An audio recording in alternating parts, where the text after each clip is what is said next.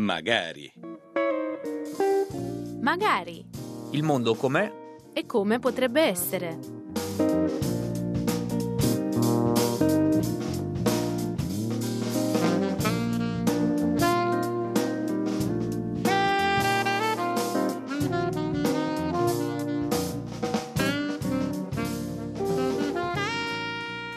Un saluto agli ascoltatori della Radio Vaticana da parte di Lucas Duran al microfono. Bentornati a Magari il mondo com'è e come potrebbe essere, rubrica settimanale che si occupa di sviluppo, cooperazione internazionale, geopolitica in onda sulla Radio Vaticana e che quest'oggi, come ricorderete, annunciato ieri a Indovina chi viene a pranzo, prosegue la nostra conversazione con i nostri due graditi ospiti che ci stanno facendo imparare molte cose sulla Mongolia, anche rispetto magari agli stereotipi che qui in Italia abbiamo avuto nel tempo. Pian piano stiamo scoprendo in effetti che cosa sia la Mongolia. Perché tutto questo? Ovviamente perché siamo alla vigilia dell'importante viaggio apostolico, il 43 di Papa Francesco in Mongolia dal 31 agosto al 4 settembre. Ieri abbiamo parlato con i nostri ospiti di tanti argomenti, da che cosa significhi cultura nomade, da una definizione per quanto sintetica della Mongolia Mongolia per introdurla appunto a chi ci ascolta, anche di come sia mutata nel tempo la conoscenza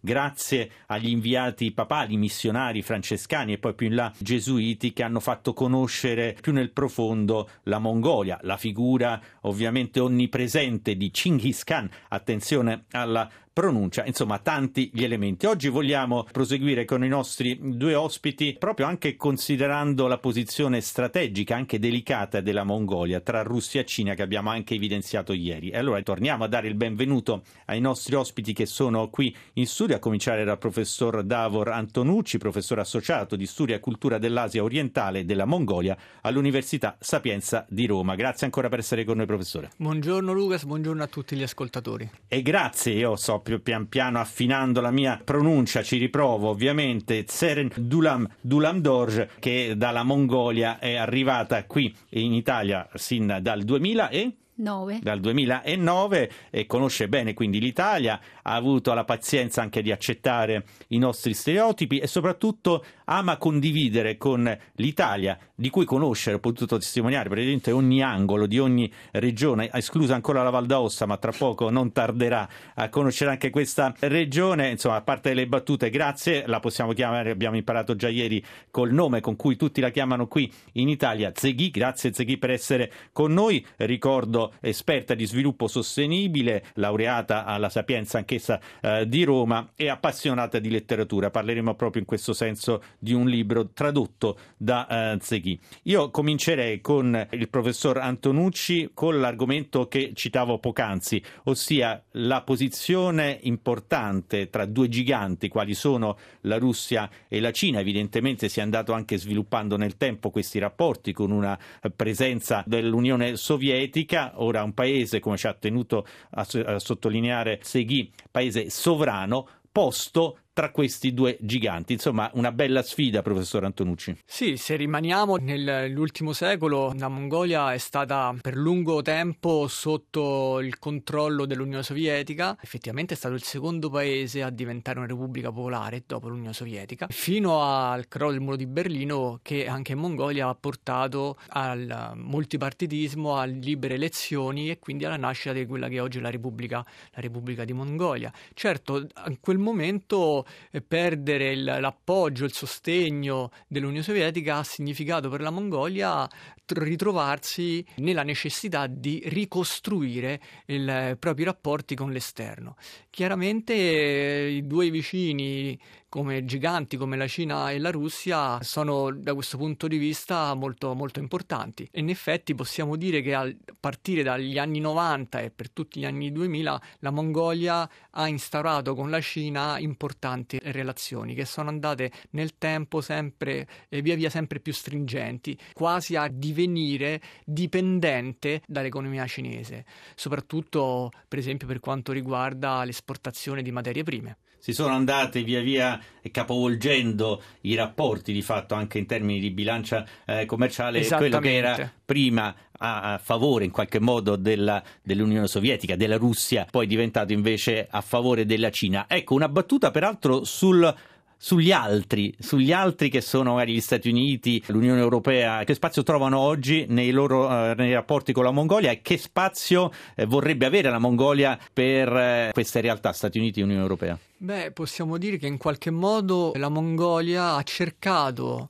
di andare oltre questo rapporto così stretto con i suoi due giganti vicini e cercare degli spazi anche al di fuori, con quella che è chiamata la politica del third neighbor, cioè del terzo vicino, quindi stringendo rapporti bilaterali anche con altre potenze, in primo luogo con gli Stati Uniti, ma anche con la Corea, per esempio, con il Giappone, in Europa con la Germania, con la Francia, cercando in questo modo di bilanciare bilanciare in un modo o nell'altro la propria presenza a livello internazionale rispetto ai due giganti vicino. Ecco, Zeghi, rispetto a quello che ci ha appena detto anche il professor Antonucci, tu che sei appunto cittadina mongola, eh, vivi spesso in Italia, ma di fatto rappresenti e hai voglia di condividere, quanto è, se lo è, soffocante no? questa eh, posizione, anche per tutto il tempo dover rispondere magari a persone come me che fanno queste domande, sì, ma insomma la Russia, la Cina. Ecco, tu hai sottolineato la sovranità della Mongolia. Voi la sentite nella vostra quotidianità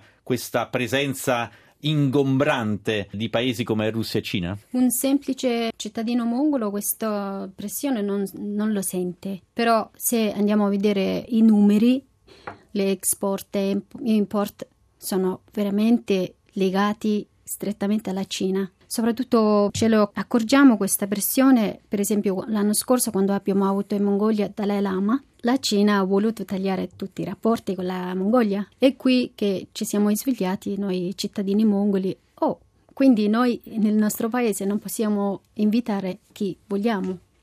Ecco, tra l'altro quello che ha appena detto eh, Zeghi eh, un aspetto molto delicato che riguarda peraltro evidentemente quando si parla di eh, Dalai Lama si parla di buddismo e vorrei collegarmi grazie a quello che ha appena detto Zeghi proprio all'aspetto religioso. Sappiamo il Papa sta per recarsi in un paese dove la presenza cattolica è eh, piccolissima, 1500 circa. Abbiamo detto già ieri, come ha sottolineato il nostro direttore editoriale, che la presenza del Papa va ben al di là dei numeri, l'importanza proprio di essere anche nelle periferie dove i cattolici sono comunque presenti è importante. Sta di fatto che la maggioranza della popolazione della Mongolia è buddista, di fede eh, buddista. Peraltro, professor Antonucci è anche importante, lo è dal punto di vista anche sociologico, culturale, sottolineare l'importanza che storicamente ha avuto e ha in parte ancora lo sciamanesimo. Sì, lo sciamanesimo effettivamente è la eh, religione o la credenza eh, autoctona de- dei mongoli.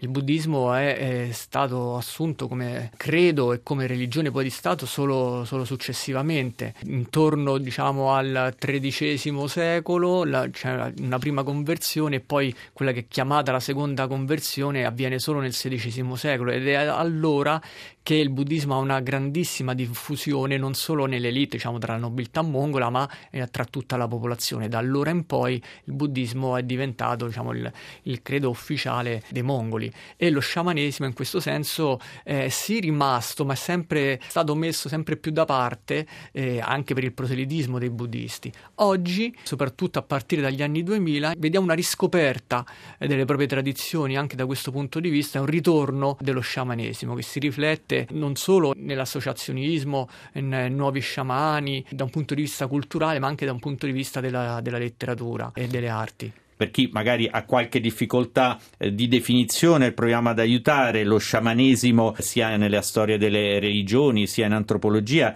eh, viene inteso come quell'insieme di fatto no? di conoscenze, credenze, pratiche religiose, tecniche magiche e rituali che sono presenti in tante culture, sicuramente molto radicate in Mongolia e anche al di là degli attuali confini, basti pensare che andando nella regione, per esempio del lago Baikal, quindi in territorio russo, eh, si trova un entroterra forte rispetto a questo e non sempre facilitato di fatto dalla eh, quotidianità e dalle istituzioni. La presenza dello sciamanesimo è anche oggi ricordata in varie opere. Io vi dicevo che la nostra ospite eh, Zeghi, che ha tradotto di fatto un libro, uno dei suoi massimi desideri è proprio quello di condividere con il paese che l'ha accolta, l'Italia, che le ama, quello che la cultura di fatto mongola rappresenta. E per esempio, magari alcuni dei nostri ascoltatori non sanno che si può leggere un libro in italiano di uno degli autori più importanti a livello contemporaneo mongolo, che è Gun Ayurzana. Il libro in questione tradotto in italiano, si chiama La leggenda dello sciamano e l'ha tradotto, peraltro anche con prefazione del professor Antonucci proprio Zeghi. Come potresti, diciamo, aiutarci, diciamo, a introdurre questo libro? Che cos'è la leggenda dello sciamano e perché lo consiglieresti di leggere a chi ci ascolta? Prima di tutto questo libro lo consiglio a tutti gli amici italiani perché sul sciamanesimo mongolo questo romanzo è una visione interna Diciamo, ci sono tanti libri sul sciamanesimo, come hai detto prima, però di solito la maggior parte sono scritti da studiosi stranieri, ma mai da un mongolo, magari che ci abita dentro.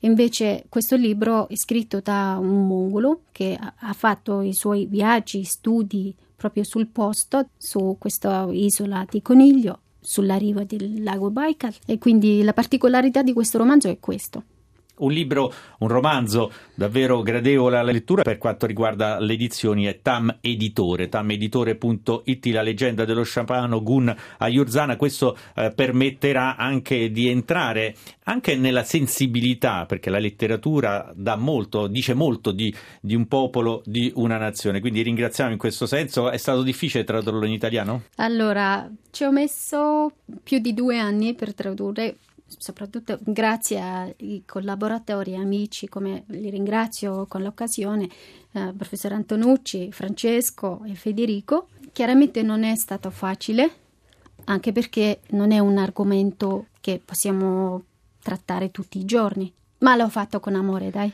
Eh, e questo, questo, si sente anche nella descrizione. Peraltro, Zeghi è una giovane donna mongola. A questo punto viene da dire, ritornando anche alla comprensione eh, che possiamo dare noi della Mongolia oggi. Abbiamo parlato anche nella prima parte, andata in onda ieri, della cultura nomade.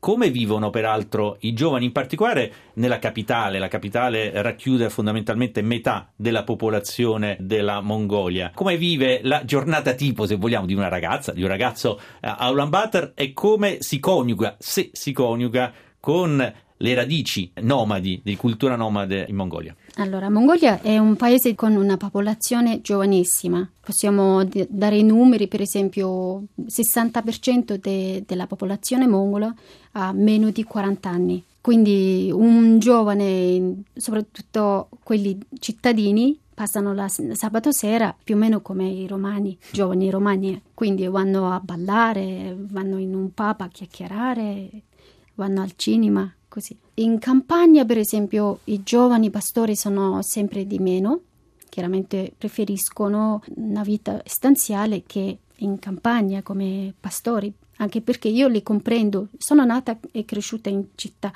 però non mi sento di spingere nessun giovane di tornare in campagna a fare pastore perché è una vita non facile. Ma questo significa che la cultura nomade, come si è stati abituati a conoscerla e a viverla in Mongolia, è destinata, magari anche in breve tempo, a assottigliarsi, diminuire, a scomparire? Speriamo di no. Però eh, vedo già una tendenza che in campagna sono rimasti solo nonni e i giovani pastori sono sempre di meno, quindi su questo abbiamo tanto da fare. Ecco, professore, rispetto a quello che ci ha appena detto Zeghi, proprio anche della sua esperienza, un commento anche collegato a quello che dicevamo prima, questa sfida che ha il Paese di fronte alla posizione anche strategica che occupa. Sì, effettivamente, come diceva Zeghi prima, la popolazione che si dedica al pastoralismo è sempre, sempre meno anche perché in città si guadagna di più. E non solo, ma dicevamo ieri che eh, la Mongolia è un paese ricco di materie prime, soprattutto minerarie, e quindi anche lì molti vanno a lavorare in questi nuovi centri minerari, abbandonando di fatto appunto la, la pastorizia. Ciononostante la Mongolia continua ad essere il maggior produttore di cashmere e di altri eh, beni provenienti dalla pastorizia, però effettivamente rispetto già a 20-30 anni fa la popolazione che si deve alla pastorizia è di molto diminuita. I giovani, come diceva lei, preferiscono andare in città e avere i comfort anche di una città, il televisore, il frigo, la musica.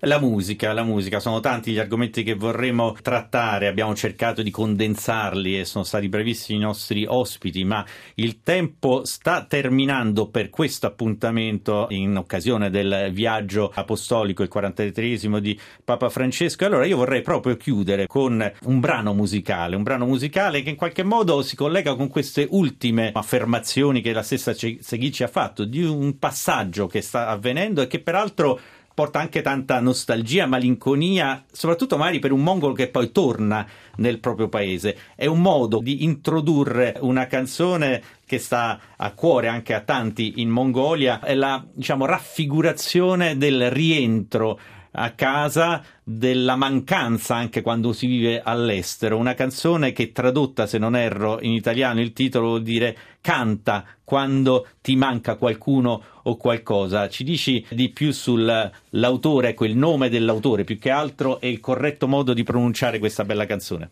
Il cantante si chiama Namsre Noro e il titolo della canzone è Sanach Tosma Totare. E che in pratica significa proprio questo, no? il ritorno a casa di qualcuno che viveva mm-hmm. all'estero, ritrova sua mamma, un bel video, andatelo esatto. se riuscirete a decodificare quel, eh, quel, nome che abbiamo, che abbiamo, avuto, possono partire già, ringraziamo Bruno Orti, le note di questa bella canzone in sottofondo perché mi permette questo di salutare e ringraziare profondamente per la loro bella presenza sostanziale con tanta qualità il professor Davor Antonucci, associato di storia e cultura dell'Asia orientale e della Mongolia all'Università Sapienza di Roma. Grazie Davor. Grazie, grazie a te Lucas. E grazie a Seren Dulam, Dulam Dorj, Zeghi, esperta di sviluppo sostenibile e soprattutto appassionata di letteratura e della sua Mongolia. Grazie per avercela portata in studio. Grazie a te.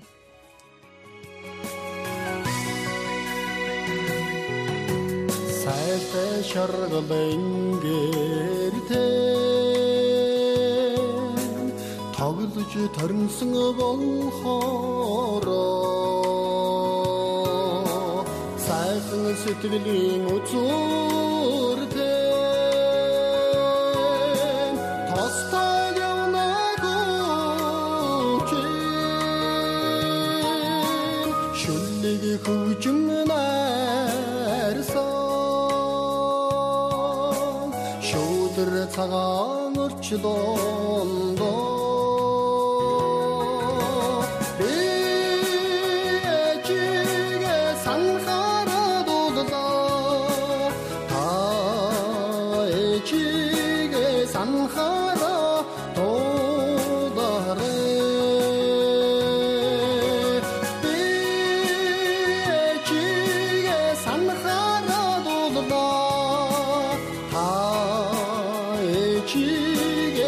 gaan.